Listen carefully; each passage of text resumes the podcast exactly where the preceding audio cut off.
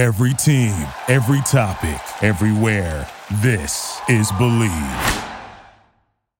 The world famous Superbook Sports is now at the Lodge Casino in Blackhawk. You can get right in the heart of the action. Catch all of the games on their state of the art TVs in the comfort of this traditional sportsbook. I have been there. It's a fantastic place to watch a game.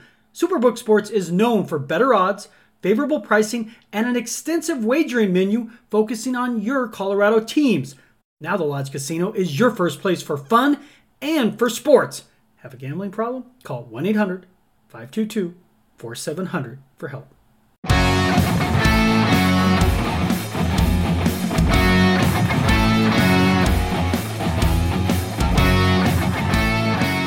Welcome to the Bleav in Broncos podcast. I'm your host, Troy Renck from Denver 7. Training camp is approaching.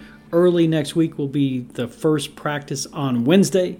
Public is welcome. Can't wait to see Broncos country out there getting their first glimpse of the 2021 Broncos. But before they get into that, I was able to catch up with Dalton Risner at a community event at a restaurant in uh, Denver.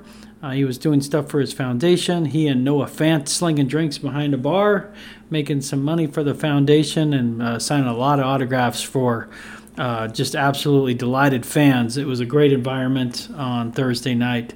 Um, but I had a chance to talk with Dalton Risner, and I want to get into that for a second. And also, who is going to answer the bell for these Broncos, and who must answer the bell?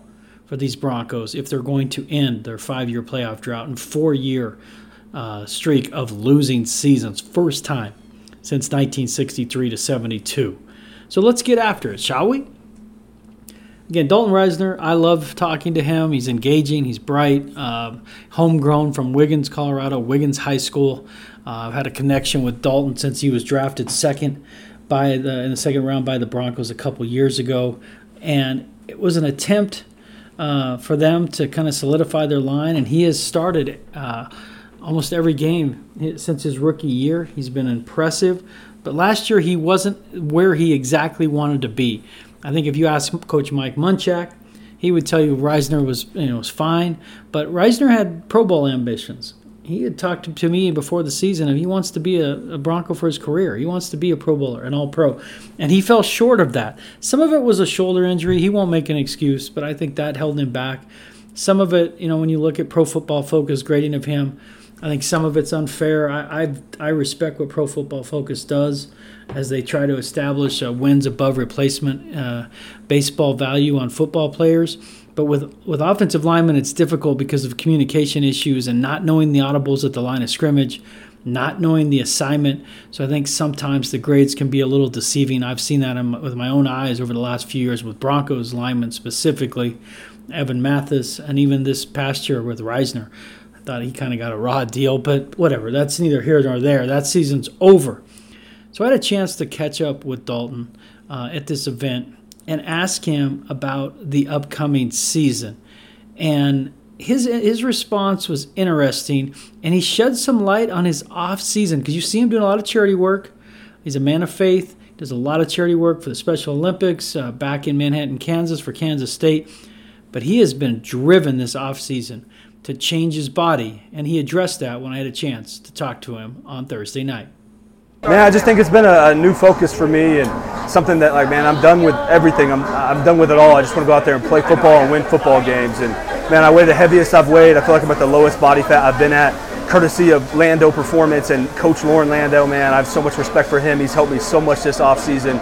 Uh, put a lot of great work in, man. I feel better than I ever have. I'm heavier than I've ever been, and I feel lean at the same time, man. So I'm just ready to get to work and beat the Giants week one and that was the composed Dalton Risner As we were walking outside to to have a quick interview because the inside environment was a little loud, the bass was thumping and bumping. Uh, he he does. He's like Troy. I don't like to curse, but I'm I'm effing ready for this season. Again, 316 pounds, the heaviest he's ever been, and he's leaner than he's ever been. And that's just from looking at him. I can tell his body type has changed. He no longer has his belly, so he's added muscle for me up in his shoulders uh, his upper body and he's lost some of his gut. I mean, it was hard to tell he was an offensive lineman um, when he's slinging uh, drinks behind the bar. but he was 316 pounds. I Remember, this is a guy who played tackle in college, but now adding that strength, I think he's going to help him take that next step in his development. He watched Garrett Bolles do it uh, last year, go from a guy who was had a questionable future with the Broncos to becoming a franchise cornerstone with a $68 million contract. And I know it is Dalton's aim to be identified as a core player, and this season could go a long way in that. If he's, he plays well, he'd be going into the final year of his deal uh, next season. Uh, I know he wants to set himself up to where they see him as a future cornerstone, along with the likes of a Courtland Sutton and a Bradley Chubb. Obviously, they've identified Justin Simmons as a future anchor of this team, along with Bolles, based on their contract. And I know Risner, as a local kid who used to go to Broncos training camp and travel by bus up to, from Wiggins, I know how much it would mean to him to have that opportunity to be, you know, a long-time Bronco. And again, it's it's July 22nd. It's not the middle of preseason. It's not September, but the transformation of Risner's body is encouraging. And all you have to do is take a look at him, and you notice that he had an incredible offseason. Noah Fant was with him. Noah Fant, I think, has all the body fat of a Snackwell's cookie. He looks like, you know, 6'4, 250. Um, he looks in terrific condition. Again, another guy I believe is going to have a breakout type season in terms of touchdowns. He's had a pretty good two first seasons, but if he can get away from the lingering ankle injuries and be a weapon in the red zone, man, could that be something that could change this Broncos offense that desperately needs more production inside the 20? And that is where we will go next. Is if this team is going to get where they want to go, which is a winning season, which is to be relevant, which is to play meaningful games in December, they've got to get better at multiple positions. And we'll look at those after the break.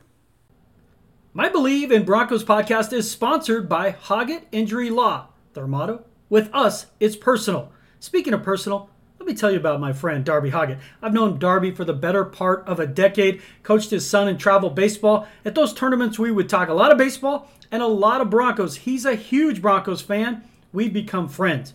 In fact, many of Darby's clients have become his good friends. You don't even have to pay Darby up front. If your case goes as planned, Darby will be the one writing checks to you.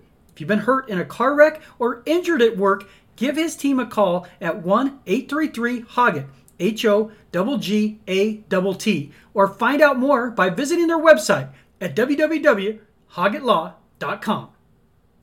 So if the Broncos are going to return to relevancy, and really they are off the radar. I mean, outside the Eagles, Lions, I mean, there's very few teams that have less buzz about their training camp than the Broncos right now, and they've done that to themselves. Five years out of the playoffs, first team in history, missed the playoffs five straight years after winning a Super Bowl. Uh, their offense is boring. I mean, when you're bad and boring, I mean that's why they're not on Monday Night Football for the first time in 27 years but they have a chance for redemption. There is a road back to redemption, but there are guys on this team that have to answer the bell if this team's going to get better. And let's start right at quarterback. They got to think in terms of being, you know, ranked around 15 to 20 in terms of touchdowns and interceptions against essentially quarterback rating, however you want to grade it. But if they don't have a 2 to 1 touchdown to pick ratio, then everything else we're talking about almost becomes irrelevant. And I'm not asking them to win games anymore. I'm just saying be functional.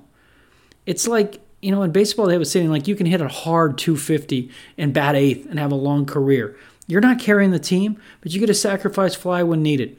You move a runner over from second to third with less than two outs. Those are like, that's what I want to see out of their quarterback. Just do the little things to move the chains, keep the team on the field. So again, I give Teddy Bridgewater the slide edge over Drew Lock. Lock could beat him out. I think the team, the guy that is able to protect the ball most in training camp, that is going to weigh a little more heavily on this rubric than the guy who has the big plays, because I feel like they think they can win those first three games with defense in low scoring games. I don't think it's a great strategy for the bulk of a 17 game catalog, but you can win those first three games against the Jets, Jacksonville, and uh, excuse me, Giants, Jacksonville, and Jets that way. So again, answering the bell, it starts with quarterback. Ten starters since Peyton Manning. Can we just have a functional season? I mean, is that is that out of the question? My word. Next one, answer the bell. Coach Fangio. I mean, we're not saying he's on the hot seat because even with a slow start, I don't think there would be a change in season. That could change depending on. I mean, in football, it's all about how you lose. Fangio's teams, for the most part, are in close games. I mean, they got blown out last year by the Chiefs, Bills, and Raiders. Uh, part of that was they were so depleted defensively and starting the year without Von and then losing Casey and Purcell. There were some reasons for that. I'm not making excuses, but there were some reasons. Uh, but Fangio, he's got to he got to win a game in September, and frankly, he's got to win two.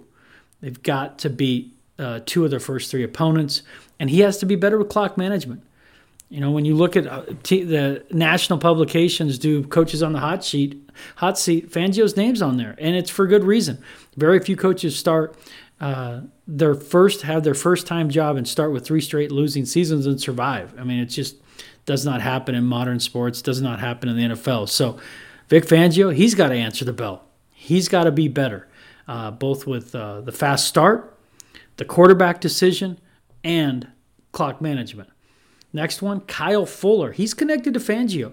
They took a one year deal, so the risk here is minimal, especially with the drafting of Pat Surtain if Fuller were to bomb. But Kyle Fuller can make this defense, uh, he could be the secret sauce in that secondary. Because in 2018 under Fangio, he was arguably the best cornerback in football. He was all pro. He has not been that player the last two years. Coincidentally, he did not have Fangio. So, can he reclaim it? Can he reclaim his spot among I mean, top 15 corners? Uh, they thought they had that last year with AJ Bouye. That did not even come close to playing out. Seemed like a really good guy. Got hurt the first game of the season. Then he gets suspended. Um, it was just a complete mess. They can't have a repeat with that with Fuller. Fuller's more accomplished in some ways than Bouye, and they need him to play well. Can he get back to being close to the player he was in 18?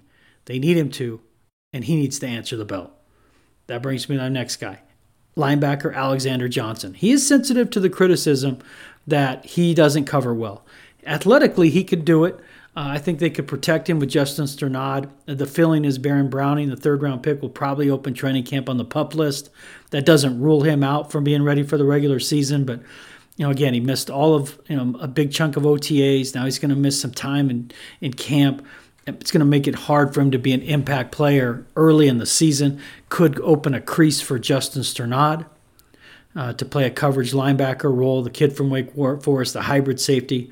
I talked to Kendall Hinton about him, you know, the other day, and he just he loves Strnad. Just feels like he's a playmaker, guy who can make uh, big time plays in space. So we'll see. But Alexander Johnson, two years ago, nearly made the Pro Bowl, and he had a huge interception of Philip Rivers at San Diego. He was causing fumbles, and that's the part of his game that was missing last year. Two parts, frankly. He didn't get the big plays, uh, the, those game changing plays, create turnovers, and he had some issues in coverage. So, can he show he can play better in coverage, or is that a role for Strnad or Browning? And secondly, if can he blitz and produce, get the ball on the ground? Can he in coverage bat a ball down? Can he? Because that's what we saw a couple years ago, is a guy who was a difference maker, and athletically he's a marvel. But is this the season it all comes together for him, and he answers the bell? Or is this the season they say, you know what, we've got to protect him in coverage and use him in a different way uh, to complement our linebacking core. And finally, the last guy that needs to answer the bell if this team's going to be special, and you could go through a number of guys here, but for this exercise, I choose cornerback Ronald Darby. That's two cornerbacks on this list. Darby, I say this because he was their big name free agent signing, three year, $30 million deal, 19.5 million guaranteed.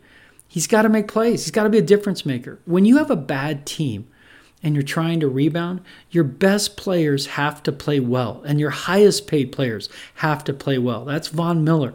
Um, that's going to be Ronald Darby. Those types of players. Graham Glasgow has to be better.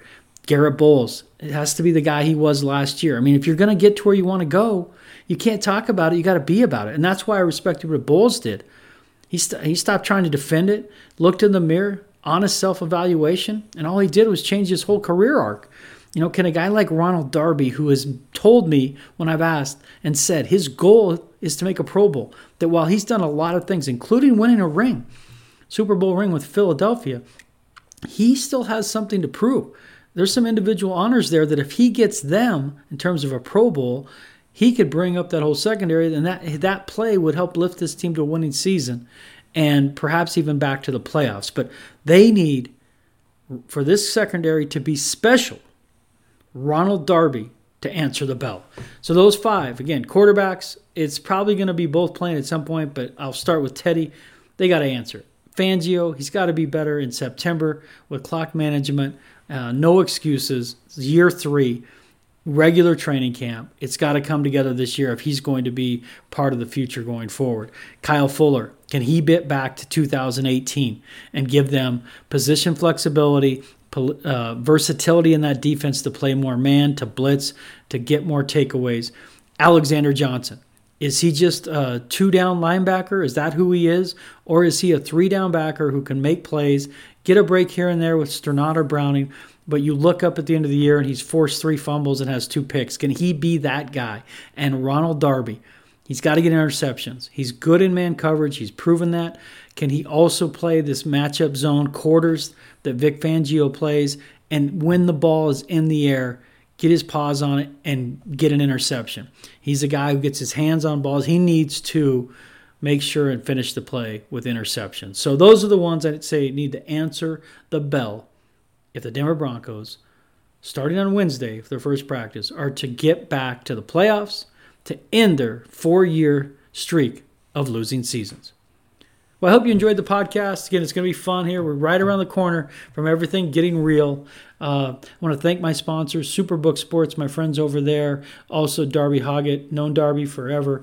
Uh, thank can't thank him enough for jumping on board for sponsoring this podcast. My son Dagan Renck for producing it and making it possible to turn these around quickly.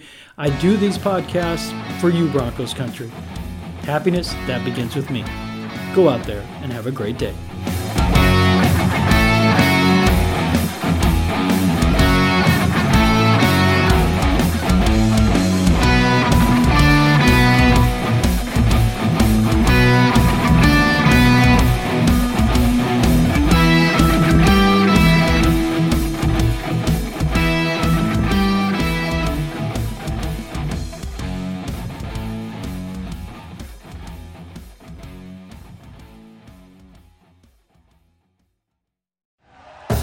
Thank you for listening to Bleav. You can show support to your host by subscribing to the show and giving us a five star rating on your preferred platform. Check us out at Bleav.com and search for B L E A V on YouTube.